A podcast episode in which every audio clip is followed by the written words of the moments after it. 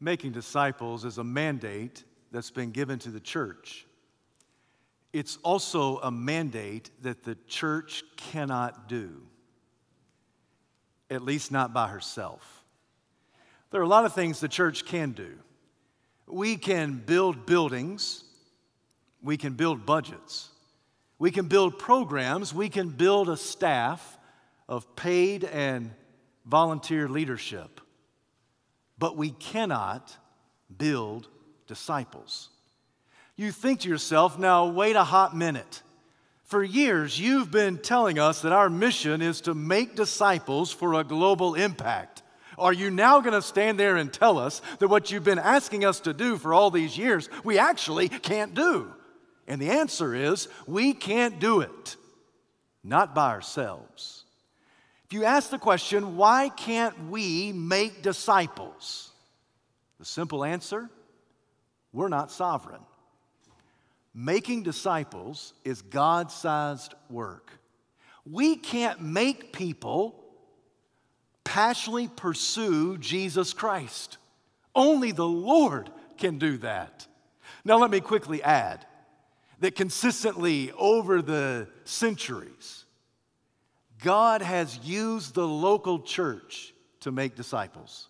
In fact, I'll go one step further that God doesn't make disciples apart from the local church. If you are a disciple of the Lord Jesus Christ, you are discipled in and through the local church of our Lord. So we do exist to make disciples for a global impact. But let it be known that's a mandate you and I cannot do ourselves. We can't do it by ourselves. Today we begin a new seven part sermon series entitled Making Disciples. Over the next seven weeks or so, we are going to examine seven characteristics of God built disciples. All seven of these characteristics come from the book of Psalms, and today it's appropriate for us to begin on the front porch of that ancient book. I invite you to draw your sword, turn to Psalm 1. Once you've found your place in sacred scripture, please stand out of reverence to the public reading of God's holy word, because today we want to declare that a disciple is one who is dependent upon the word. A disciple is one who is dependent upon the word. Hear the words from Psalm 1. Blessed is the man who does not walk in the counsel of the wicked, or stand in the way of sinners, or sit in the seat of mockers. But his delight is in the law of the Lord, and on his law he meditates day and night. He's like a tree planted by streams of water, which yield its fruit in season, whose leaf does not wither. Whatever he does prospers. Not so the wicked. They're like chaff that the wind blows away. Therefore, the wicked will not stand in the judgment, nor sinners in the assembly of the righteous. For the Lord watches over the way of the righteous, but the way of the wicked will perish. May God add his richest blessing to the reading, preaching, understanding, and obedience of his perfect word. You may be seated. The very first word of the 150 Psalms is the word blessed. It's an ancient word that means happy. In the Old Testament language of Hebrew, this first word is plural to communicate that what is being discussed in Psalm 1 is supreme happiness. It's not just your garden variety of happiness, this is supreme happiness. It is possible for a person to live the blessed, happy life. Now, that's good news for you and for me because everybody I know, they want to live a happy life. Embedded in the fabric of our American culture, it is interwoven in our ancient documents. For our founding fathers said that we have some God given tasks and responsibilities of life, liberty, and the pursuit of happiness. But the question must be asked who gets to define happiness? Do I get to define happiness? Do you get to define what is happiness? Does God get to have his say on the matter? Here in Psalm 1, the psalmist makes it abundantly clear there is a path, there is a way to a happy life. And here in this psalm, we are given the roadmap of God's happiness to be lived out in your life and in mine. So the psalmist simply begins by saying, Blessed is the man who does not walk in the counsel of the wicked, or stand in the way of sinners, or sit in the seat of mockers. I want you to notice the verbs of verse 1 walk, stand, and sit. All three of those verbs are perfect tense in the Hebrew language, which simply means it describes an action that took place in the past but carries present day implications. When you see these three words put together in their totality, they communicate a paralytic effect of sin. Because this uh, few, this, this one verse, these three verbs, they describe the downward, debilitating spiral of sin. At first, we walk in it, then we stand dead in our tracks, and then we sit immersed in our sinfulness. And here, the psalmist is simply describing the slow fade of sin. Sometimes the effect of sin in your life is, is abrupt, it is overwhelming, it is simultaneous, but many times sin is a slow fade. And we find ourselves walking in it, and then it is like quicksand and we find ourselves stuck in it, standing still, and then we become overwhelmed by it, and we are sitting immersed in our circumstance. It's the college student who goes to college and says, You know, there's really not a problem for me to go to the frat party and have an occasional drink. I'm of age, it's okay, I'll do it. But then, what happened on Friday night becomes an everyday occurrence. And then eventually, it's not just an occasional drink on any given day of the week. This college student is looking for the next party to get wasted at every opportunity walking, standing, then sitting. It's like the woman who has some doubts about God and she questions the validity of Christianity. But instead of going to God and godly people, she goes the way of the world. She goes the path of the sinners, and she gets her answers to her questions. They're not biblical answers, and yet instead of doubts, then she becomes defiant towards God. And eventually, she gets to the point where she is so angry at God that she says, There's no way that God exists in my life. She went from walking to standing to sitting. It's like that man who just had an occasional glance at pornography, and by his own words, he said what happened next was just a playful flirtation with a coworker. And then eventually, it became a multi year affair with his secretary. This man went from walking to standing to sitting. It's the nature of sin in your life and, and mine. It's the path of the world. We try to find happiness according to the world. And when we try to find happiness according to the world, we will walk in the counsel of the wicked. We will stand in the way of sinners. We will eventually sit in the seat of mockers. But here the psalmist says from the very beginning, Blessed is the man who doesn't do any of that. Blessed is the person who does not walk in the counsel of the wicked, or stand in the way of sinners, or sit in the seat of mockers. This is the description of Lot in Genesis chapters 13 and 14. If you read those two chapters of Genesis, you will discover that Lot looked towards Sodom. And then he set up his tent near Sodom. And then he was seated at the city gate with the elders in the cities of Sodom and Gomorrah. In 2 Peter, the apostle says of Lot, he was a righteous man.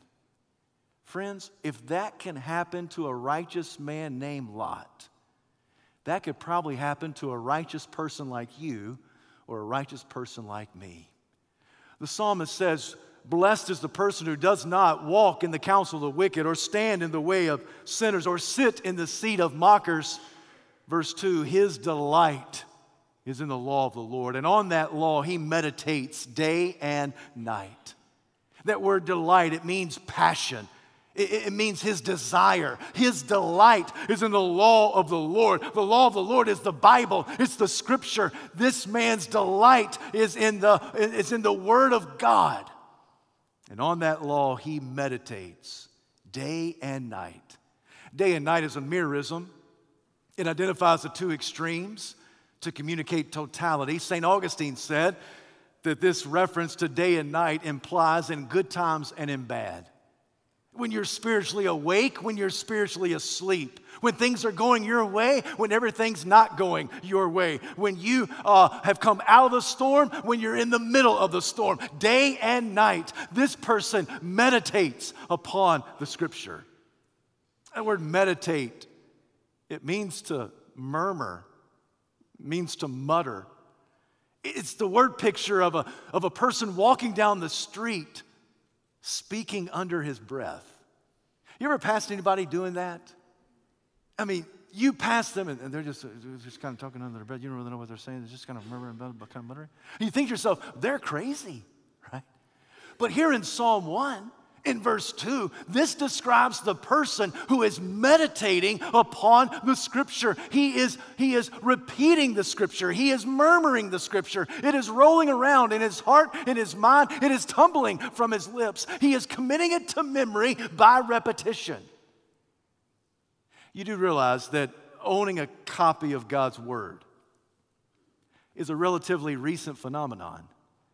With the invention of the printing press some 560 years ago, copying books, primarily the Bible, became much more feasible and financially economical. Because before the invention of the printing press, there were very few people that had scrolls of the scripture. The reason is because the scrolls were so expensive. And even further still, a lot of people couldn't read. How foolish it would be to own a book that you don't even have the capacity to read. And so, for most people, for thousands and thousands of years, the only way they had to have the scripture and, and, and, and repeat the scripture is through memorization. And so they would meditate on the word. And they would walk up and down the street of everyday life, speaking under their breath as the scripture was rolling over in their minds. Because not only was the scripture going to be beneficial to them, but it was a scripture that had been handed down to them by their parents and their grandparents, and they had the charge of now giving it to their children and their grandchildren. And the only way they had the scripture was by memorizing the verses. This is the picture that the psalmist describes. Blessed is the man who doesn't walk in the counsel of the wicked or stand in the way of sinners or sit in the seat of mockers, but his delight, his passion is in the law of God, the word of God, the scripture. And on that scripture, he meditates, he mumbles, he stumbles, he murmurs, he repeats it over and over again, both day and night. Let me ask you a question. If the only scripture you had was the scripture you committed to memory, how much of the Bible would you have in your heart and in your head? If all you had were the verses that you have memorized, how much of the Bible would you have in your heart and in your head? You and I, we've got to memorize the scripture. We've got to devour the scripture. We meditate upon the scripture. Ted Sisk was a faithful pastor of 25 years. He pastored Immanuel Baptist Church in Lexington, Kentucky. He was Jane Ellen's pastor. He came out of retirement to marry Jane Ellen and me. Later in life, he suffered from macular degeneration, and that disease robbed his eyesight. In the final stages and seasons of his life, he was blind. His grown son, Paul, told me a story that one day he was visiting his mom and dad. Down the hallway, he heard his dad mumbling. Paul raced down the hallway. He went to the room where his father was seated. His father was seated in a chair in a completely dark room. His dad was staring at a wall, just mumbling. And Paul asked him, Dad, are you okay? Well, yeah, I'm doing fine. Well, Dad, what are you doing? Well, son, isn't it obvious? I'm reading my Bible. Because in that moment, All he had were the verses he had committed to memory. Friend, those verses that he had committed to memory all throughout his life and his ministry sustained him in the final stages of his life because he could not open his eyes and read the book. All he had were the verses he had committed into his heart, into his head. And my friend, this morning I wonder if that's all the scripture you had, how much of the Bible would be planted in your head and your heart? Do you delight in God's word? Do you meditate upon His Word day and night? Do you spend more time watching Netflix or do you spend more time memorizing Scripture? Do you desire God's Word more than you desire and delight in food and family and fellowship and even your children? Do you delight in God's word more than your desire for shopping or sex or sports? Do you delight in God's word? Is it the overwhelming passion of your life? Here in Psalm 1, the psalmist says, if you're gonna have a happy life, if you're gonna be a God built disciple, then God builds his disciples by putting in them a hunger for the holy things of God so that you and I are dependent upon God's word. Which number is greater? The number of Facebook friends and Instagram followers you have, or the number of verses you've memorized in your spirit? You know, sometimes the appropriate answer is not amen. The only appropriate response is oh my. And sometimes when we are confronted with the reality of our negligence, of our scripture reading, of our scripture memorization, of the fact that we don't devour God's word like we should or even like we once did, sometimes we ought to respond in a way that says, Oh my. If the response is something like this, oh well, then friend, you're worse off than you ever realize. It's one thing to be convicted about negligence of the scripture, it's something totally worse to respond to that conviction by simply saying, oh well. You and I need to say, Oh my, oh my goodness, Lord, you are right. We need to be dependent upon your word. I've long been told that a Bible that's falling apart is usually owned by a person whose life is not. Here, the psalmist tells us that if you're going to have the happy life, the roadmap is that you delight yourself in His Word. And upon that word, upon that scripture, you meditate both day and night. Verse 3 He is like a tree that's planted by streams of living water. This is the analogy that the person who has the happy, blessed life of the Lord, the person that is dependent upon God's word, delighting in it both day and night, it's like a tree planted strongly by streams of living water. Listen to the triad description of this tree.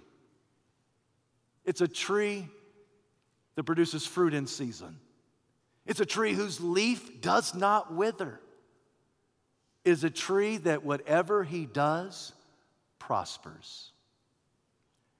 Now, I realize that this verse, like so many other verses, have been hijacked by prosperity heretics. Those individuals who say, as long as you have faith, God will give you health and God will give you wealth, and whatever you do will be prosperous for you. Friend, that promise is never given in Scripture, and it's not given in this third verse of Psalm 1 either.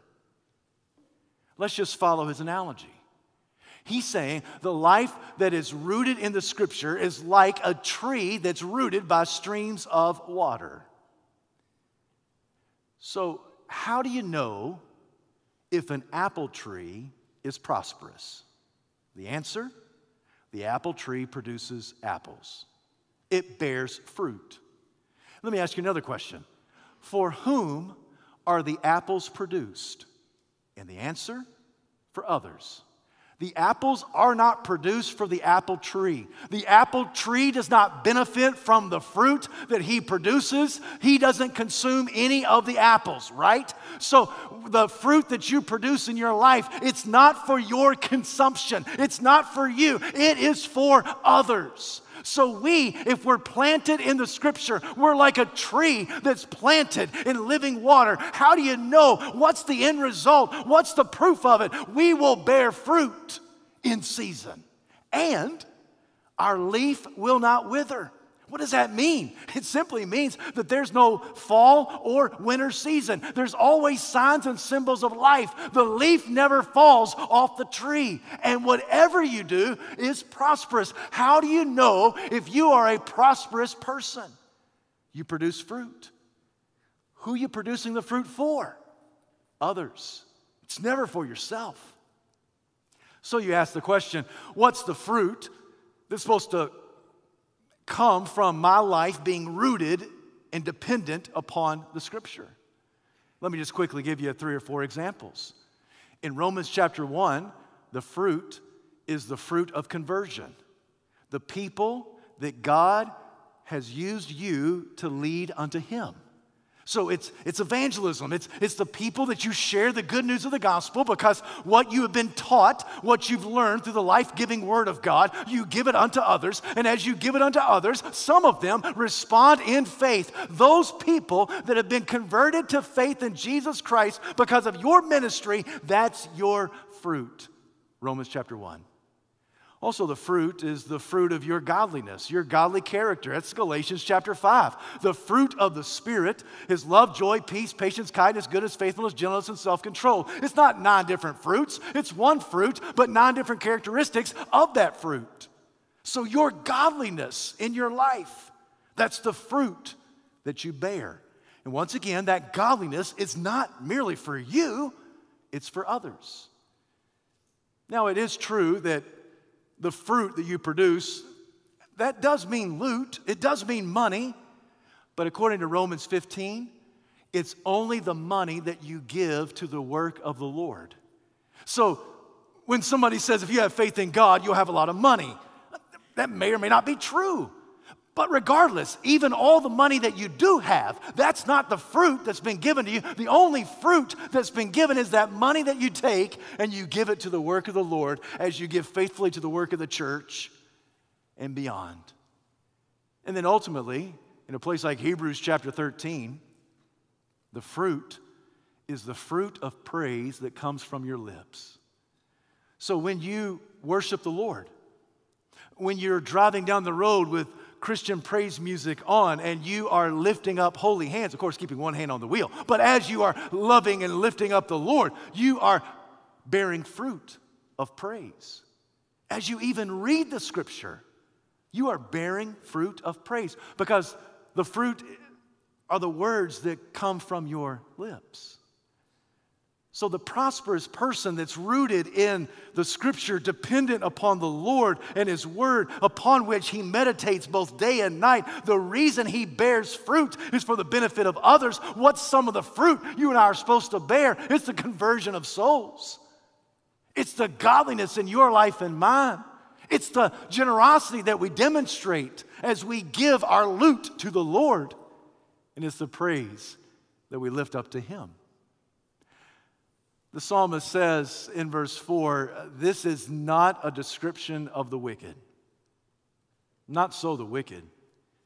They're like chaff that the wind blows away. Now, the author of our psalm is changing illustrations. He said, uh, The wise person that goes down the wise path that leads to life is like a tree that's planted by streams of living water. But the wicked person, the person that does not delight in God, the person that does not meditate upon His Word, the one who has a sinful mind that's hostile towards the Lord, that wicked person is like chaff that the wind blows away. This second analogy is an illustration from the farming community. In those days, a threshing floor was built on a hill. It was simply a, a, a wooden floor on a hill where the wind could come and blow the chaff away. The chaff was the useless, inedible, worthless part of the grain. So the farmer would put all the grain on the threshing floor. He would use a, a pitchfork type tool called a winnowing fork. And with that winnowing fork, he would throw the grain into the air. The heavy grain would fall back to the threshing floor. That good heavy grain would then be bundled up and stored away in the barn. But the useless stuff, the chaff, it was so light, it was so worthless, it was so useless that the wind would just carry it away. It may carry it off the threshing floor, or it may carry it just a little bit of a distance, then it would fall uh, on the edge of the threshing floor. The farmer would then bundle that up and burn it. Why'd he burn it? Because it was useless. It was of no benefit to anybody. The author of this psalm says that when you pursue happiness by your own definition, that when you pursue happiness down your own path or the path of the world, it will always result in chaff. It just produces uselessness. Useless happiness, useless meaning in life, useless fruit. It is useless. It cannot be used for. It's worthless. And so, what do you do with useless chaff? You burn it. It is not coincidence that John the Baptist in Matthew's gospel said that Jesus came with a winnowing fork in his hand. That Jesus came to separate the wheat from the weeds. He came to separate the good grain from the chaff. It's also no accident that Jesus referred to hell as Gehenna. Gehenna was the trash dump that every major city had. And that city would have a trash dump and it was constantly on fire. And what would farmers do with useless chaff? They throw it into the fire. And Jesus is saying that anyone who tries to pursue happiness outside of his path is as useless as chaff. And what's the end result of chaff? It is burned up in fire. So the psalmist here, he, he says that the wicked person is useless as chaff.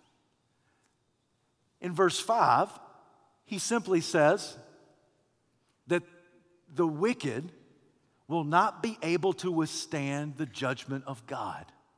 And sinners, they won't be able to intermingle with the assembly of the righteous. I love it when the scripture gets so basic right?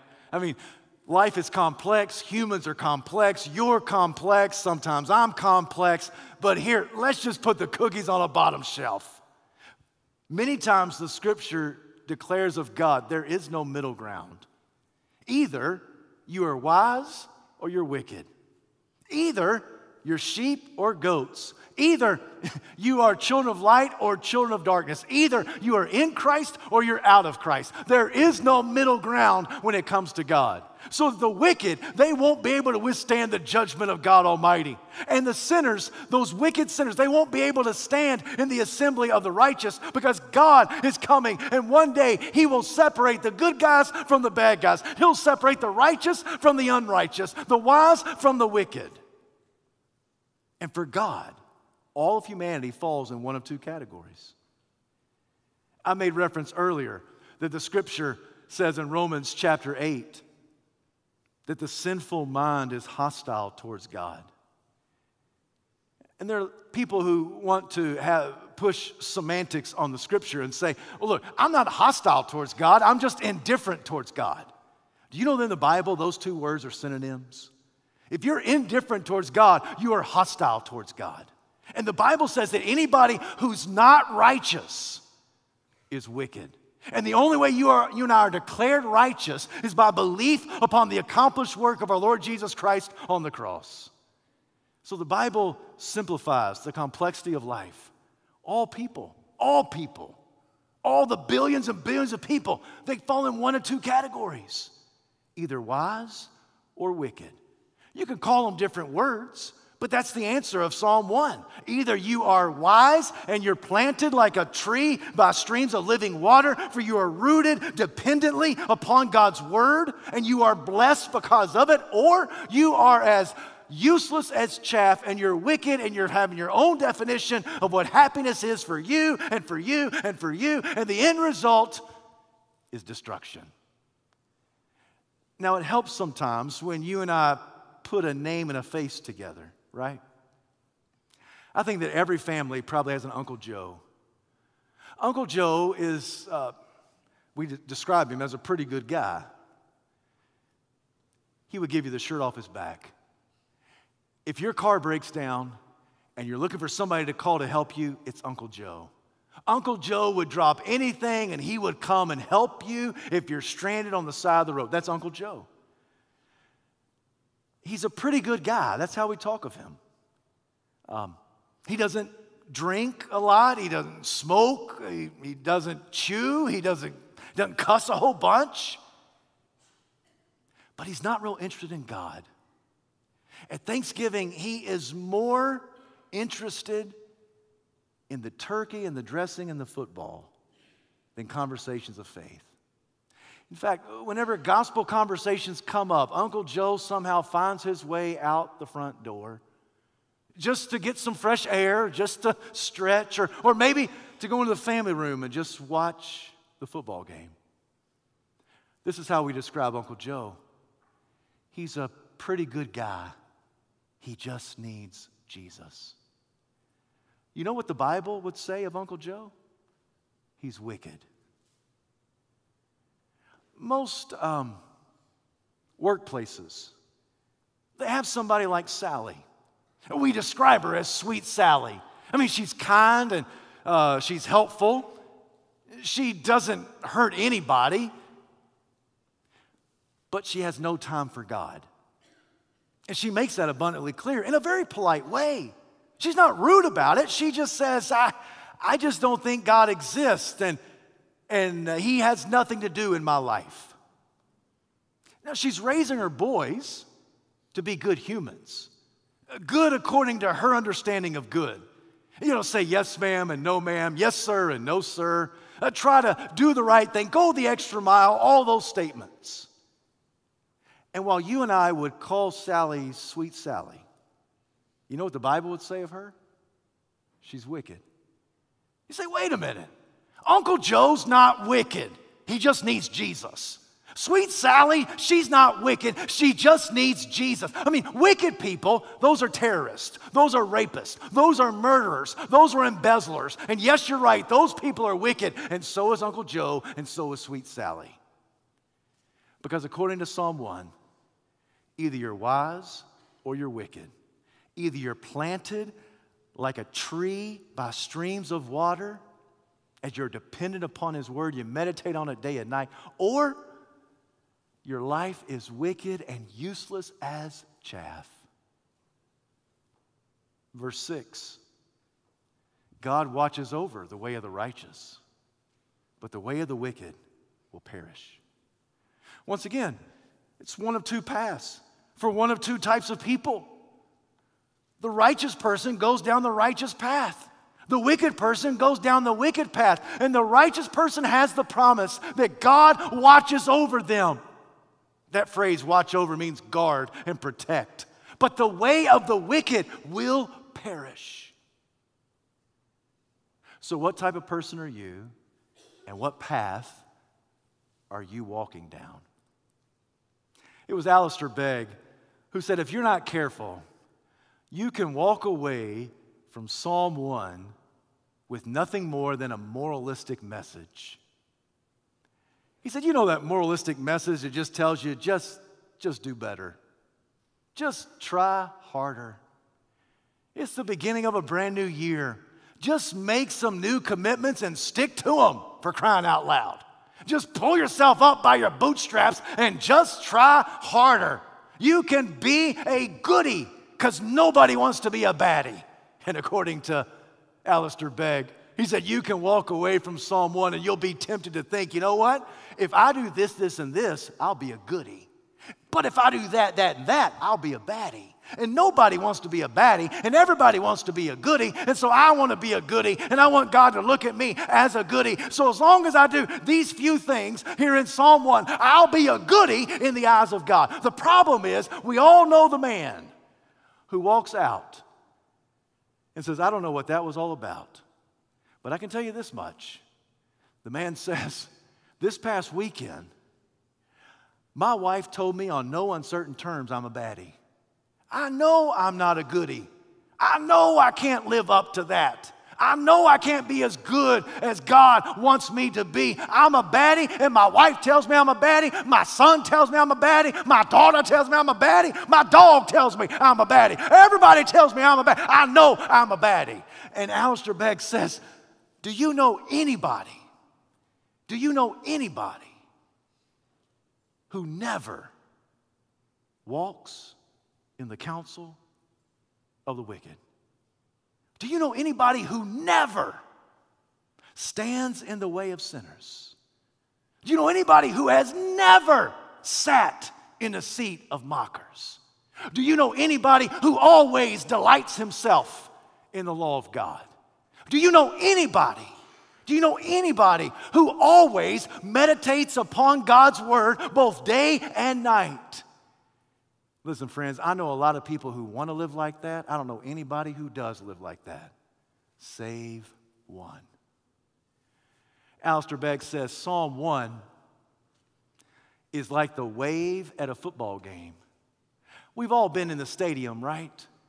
And the wave starts. It starts over there and it makes its way towards you. And you think to yourself, here goes that stupid wave again and it passes you the first time, and you think, that is the dumbest thing, I am not gonna do that. And Alistair Begg says, after about two or three passes, you find yourself anticipating that, woo, and doing the wave and watching it go. He said, somebody had to start the stinking wave. Psalm 1 is all about the person who started it all. It's not all about you it's really more about Jesus. Because Jesus never walked in the counsel of the wicked. He never stood in the way of sinners. He never sat in the seat of mockers. But his delight was always in the law of God. And upon that law, Jesus meditated both day and night. Not only is Jesus like a tree planted by streams of water, he was nailed to a tree for you and for me. Jesus died for all of your mistakes. Jesus died for all of my mistakes. He died in our place as our substitute, not because he did anything wrong. No, he was the blessed one who gives the blessed life to anyone who will believe. And they took his dead body off the cross, placed him into a borrowed grave, rolled a stone in front of it. On the third day, Jesus burst forth from the tomb, victorious over sin, death, hell, and the grave. He's the one who gives us the roadmap to a happy life. He's the one that gives us the roadmap to a blessed life. He's the one that gives us the roadmap to an abundant life. He says we have to be dependent upon him and his word. This psalm is all about Jesus. It's not really all about you because you can't make yourself into a God made disciple by yourself. You got to do it with the help of Jesus. Because Jesus helps you, He helps me to be the disciple that He wants us to be. And God never makes disciples contrary to being rooted in the Scripture.